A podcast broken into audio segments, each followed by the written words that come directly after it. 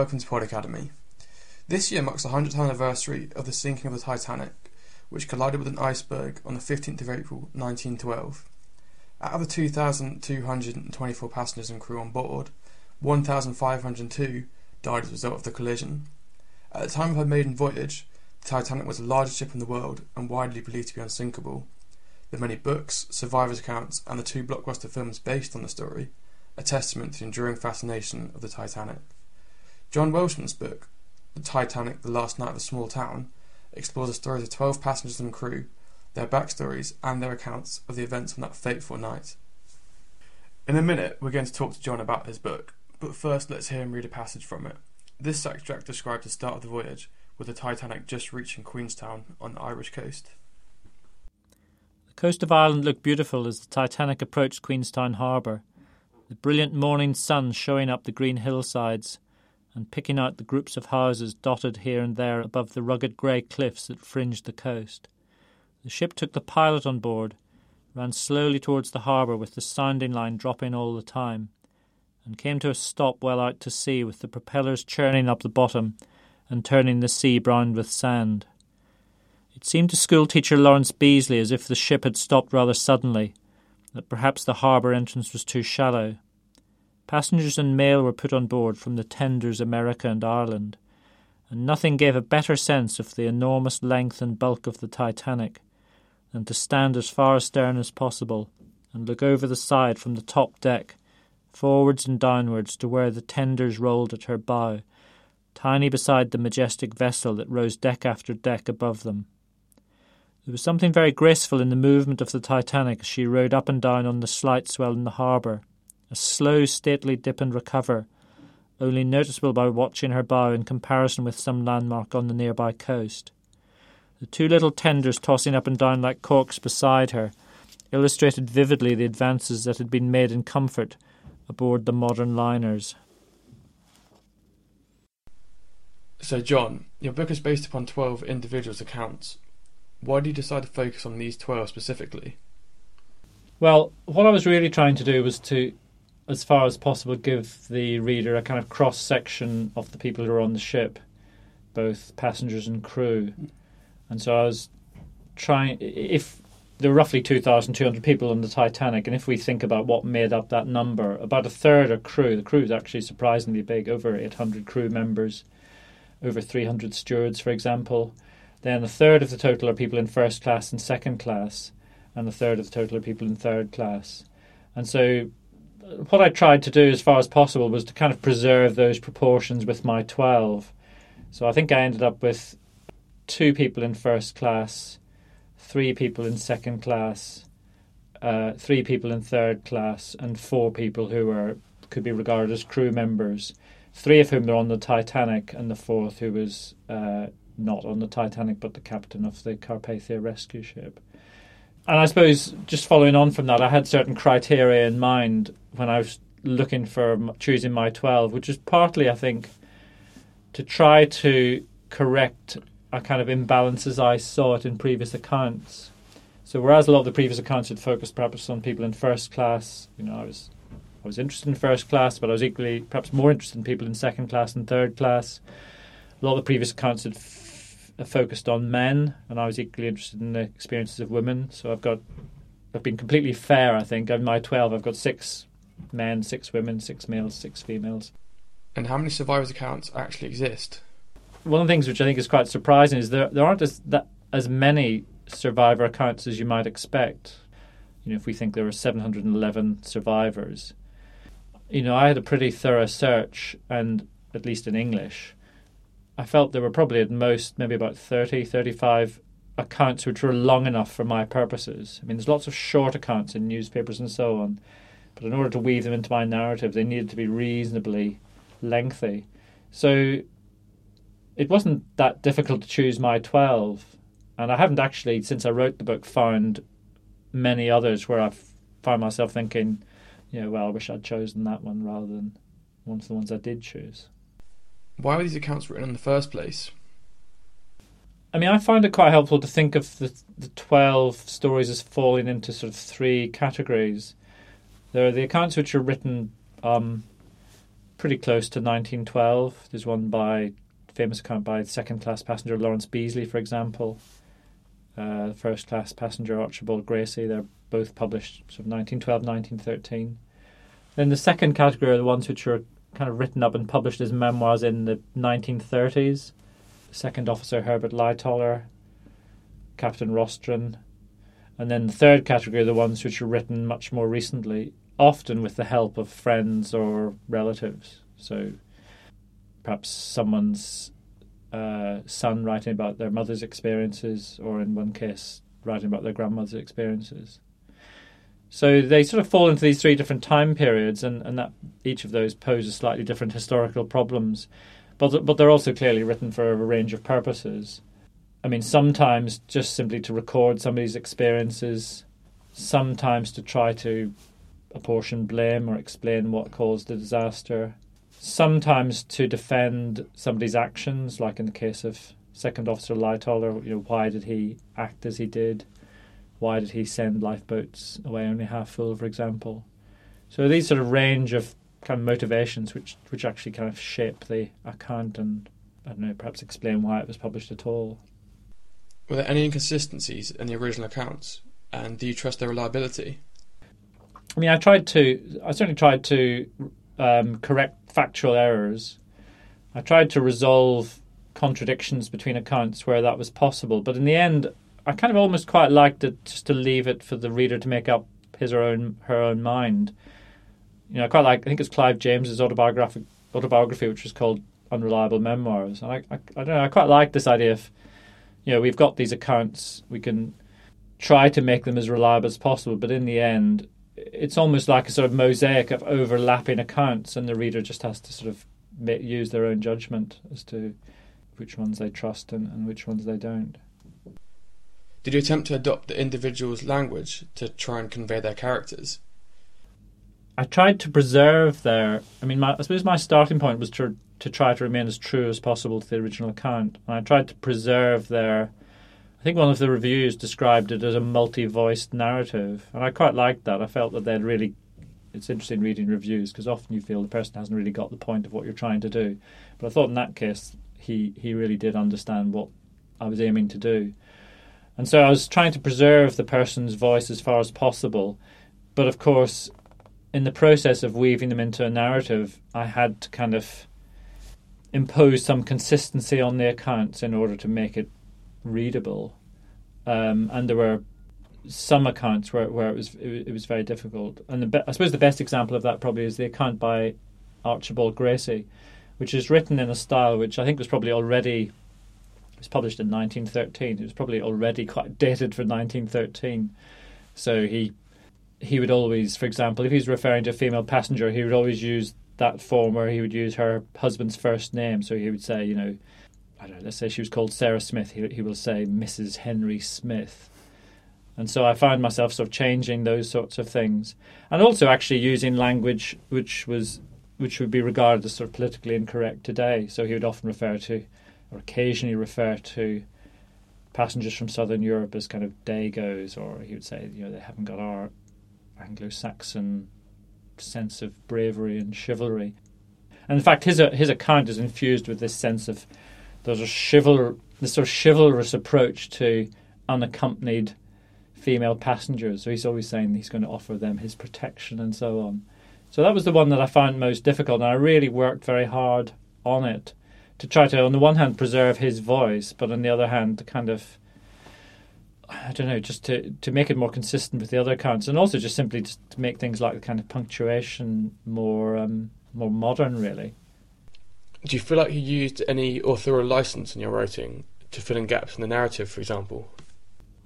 I think I found that there weren't too many gaps because you know usually you get one of the twelve de- describing something. Each of the accounts was quite useful to fill in a gap. So, for example, there's a very good account by um, second class passenger Lawrence Beesley of the Titanic arriving in Queenstown in Ireland and, and then leaving, which nobody else really describes. So it was possible to fill in the gaps in that way. But what I found it very difficult to do was particularly when the the kind of story got more exciting, I had to construct myself a sort of narrative of when things happened. You know, when was when did the ship hit the iceberg? When did they start launching the lifeboats?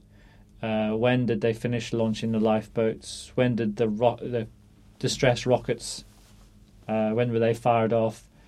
Uh, when did the ship finally sink?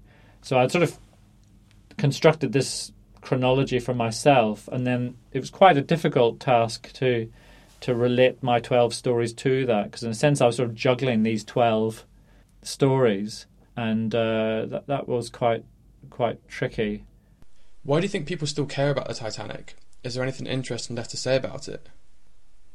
Yeah, I mean, I think I suppose as a, his, a social historian, the thing that really fascinates me is the idea of all these people being brought together on this uh, on this one ship and their individual sort of histories. And before I started working on the book, I, would never heard of the Encyclopedia Titanica website. But once I discovered that, I found that absolutely fascinating. The idea that there's like a page there for every single crew member or passenger, and of course the amount of information varies quite a lot. And in some ways, it's perhaps the accounts of the third class passengers which are the most poignant. Because sometimes you might just have somebody's name, how old they were, uh, what their job was, how much they paid for their ticket, and that's about it. I think the thing that still fascinates me is that this sense of you've got like sort of one voyage, two thousand two hundred people's stories, um, and I never really got tired of following that up. There are always like sort of new stories to uh, sort of check out and find out about. I mean, I think there are still a lot of unanswered questions you know, why did they not see the iceberg? Why was the ship going so fast? Why were the lifeboats sent away only half full? Why did the Californian not answer the Titanic's distress calls? But I suppose I felt that a lot of those issues had been explored pretty fully in previous books. Certainly, the, the story of the Californian has been, and it just seemed to me that however much research I did, I was unlikely to come up with anything really new. Whereas I suppose what I hoped with this book, what I could do is, in focusing just on my 12 people, take a sort of necessarily quite restrictive approach, but hopefully kind of get into their experiences in more in more detail. So to be more selective, basically. To what extent do you think life on Titanic was representative of life during that era? That's an interesting issue. I mean, one of the things that I was quite struck by around the time that uh, the book was published was the Julian Fellowes series, which was shown on ITV about the Titanic, which there was a huge build up for, and I followed that quite closely. And actually, I felt the, the four programs were, were quite disappointing, really. But I think one of the things he tried to do, which I felt didn't really work, was to kind of um, suggest that the Titanic was a kind of Downton Abbey. And actually, when you look at the um, people, particularly in first class, there are very few people who could be considered as sort of English aristocrats. I mean, there are one or two, but not many. And actually, the number of people in people in first class were much more typically American or Canadian sort of millionaires whose money had come from commerce rather than sort of landed aristocracy.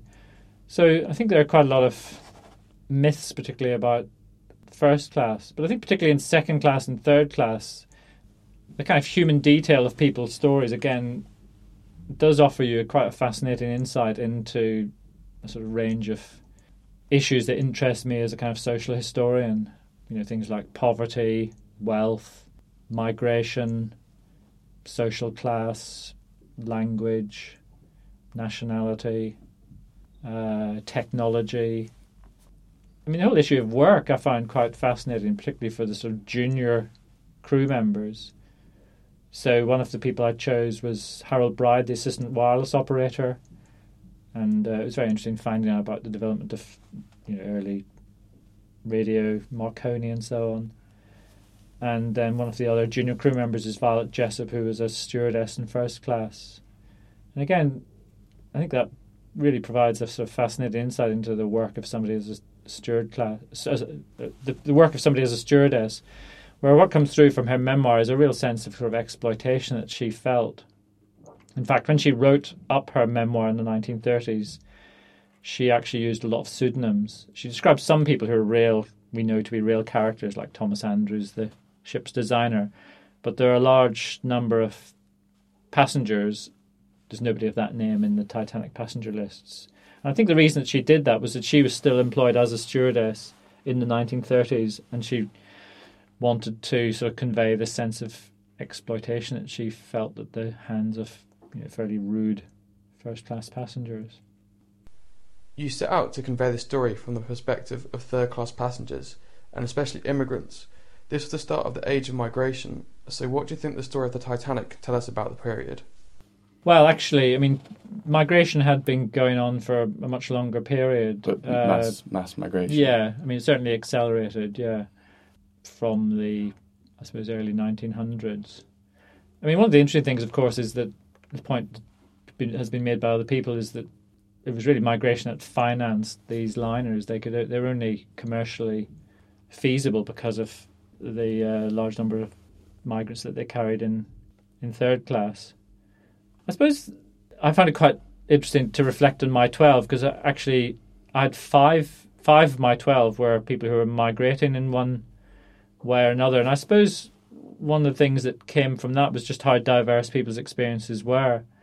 You know, some people had already been in America and they'd gone back to, certainly in the case of my Finnish couple, they'd already both been working in the States. They went back to Helsinki, got married, and then they were returned to the United States. Other people, of course, you know, were going to start a new life. They hadn't been there at all. People were faced with quite with, with a dilemma, of course, because I mean, typically the mother and the children survived, and the husband or the father didn't. And again, I found it quite interesting to see how people responded to that. In some cases, people carried on, went on, like the Goldsmith family, for example, they carried on to Detroit. And Frank and his mother, Frank grew up in Detroit. Uh, his father had drowned. In the case of the Hart family and the Brown family, they didn't, once they, Thomas Brown, Benjamin Hart drowned, they the um, Browns did go as far as Seattle and stayed there for a few days, and then they basically returned back to South Africa. Uh, the Hart stayed in New York for a few days and went, went home. It just sort of brought out for me how diverse people's experiences were, really, whether they'd been there before, whether they carried on with their original plan or returned home, uh, their motivations for going, what they were able to take with them. The book's subtitle is The Last Night of a Small Town. Could you explain the small town metaphor? Yeah, I mean, this is um, many people know that probably the most famous book about the Titanic still is Walter Lord's book, A Night to Remember, which published in 1955. And this phrase, the last night of a small town, is used by Walter Lord. It's not very prominent in the book. It's actually in right at the back in the acknowledgements where he says something like the Titanic was really the last night of a small town. It was that big. Writing his book had required the help of quite a lot of people and so on. And so this really appealed to me. I, I, was very clear from a very early stage that I wanted that to be the subtitle of the book. So this sort of metaphor really sort of struck a, a chord uh, with me. You know, the sense that everybody was on the ship, whether they're male or female, adults or children, rich or poor, people from around 20, at least 20 different countries. And I suppose one of my reflections on writing the book is that you know perhaps I could have gone further with the metaphor than I did, and you know, even if we just think at a fairly basic level, you know, what is a town? What makes a town different from a village? A town has got streets and houses. The Titanic had corridors and cabins. You know, perhaps I could have gone a bit further in exploring that metaphor, and also maybe gone a bit further in exploring the interactions between between the people in the sense I suppose in the same sense that we think of inhabitants of a town interacting with one another. Yeah, no, I, I mean, I still, I still really like that as a sort of metaphor for the for the ship, and of course, the ship is a sort of perfect container for these people's experiences. That you know, people sort of really appealed to my imagination. The idea that people are making their individual journeys to the ship from you know all over the place, and then they're sort of on the ship for on the ship for a few days, and then of course, if it had safely reached its destination, then they would sort of kind of disappear off to wherever they were going to. And I was very struck in reading people's stories how they would often come from some little tiny place you'd never heard of. Then they were on the Titanic, and then they would sort of survivors would, would would sort of go off to some little tiny town in America that you'd never heard of. Now we're going to hear John read another passage from the book from Archibald Gracie's account just after the Titanic had sunk before him. What impressed Archibald Gracie was a thin, light grey, smoky vapour that hung like a pall a few feet above the broad expanse of the sea that was covered with a mass of tangled wreckage. It may have been caused by smoke or steam rising to the surface around the area where the ship had sunk. At any rate, it produced a supernatural effect. Added to this, there rose to the sky agonizing death cries, the wails and groans of the suffering, the shrieks of the terror stricken, and the awful gaspings for breath of those in the last throes of drowning. Help! Help! Boat ahoy! Boat ahoy! And, My God! My God! were the heart-rending cries and shrieks of men, which floated continuously for the next hour to Gracie and the others, over the surface of the dark waters. As time went on, they grew weaker and weaker until they died out entirely. The book is full of lots of memories and images from the individuals' accounts. So, which of these is the most affecting or poignant for you personally? I suppose one of the most poignant moments, inevitably, is when people have to say goodbye when the lifeboats are being lowered. So, when, you know, typically in these family groups, the um, mother and children are, are in the lifeboat and, and saying goodbye to their husband or, or father. And there are some very sort of poignant uh, moments associated with that. Like, for example, when Thomas Theobald, who's not a member of the Goldsmith family, but he's sort of traveling with them, takes off his wedding ring and, and gives it to uh, Frank Goldsmith's mother and says, you know, make sure my wife gets this.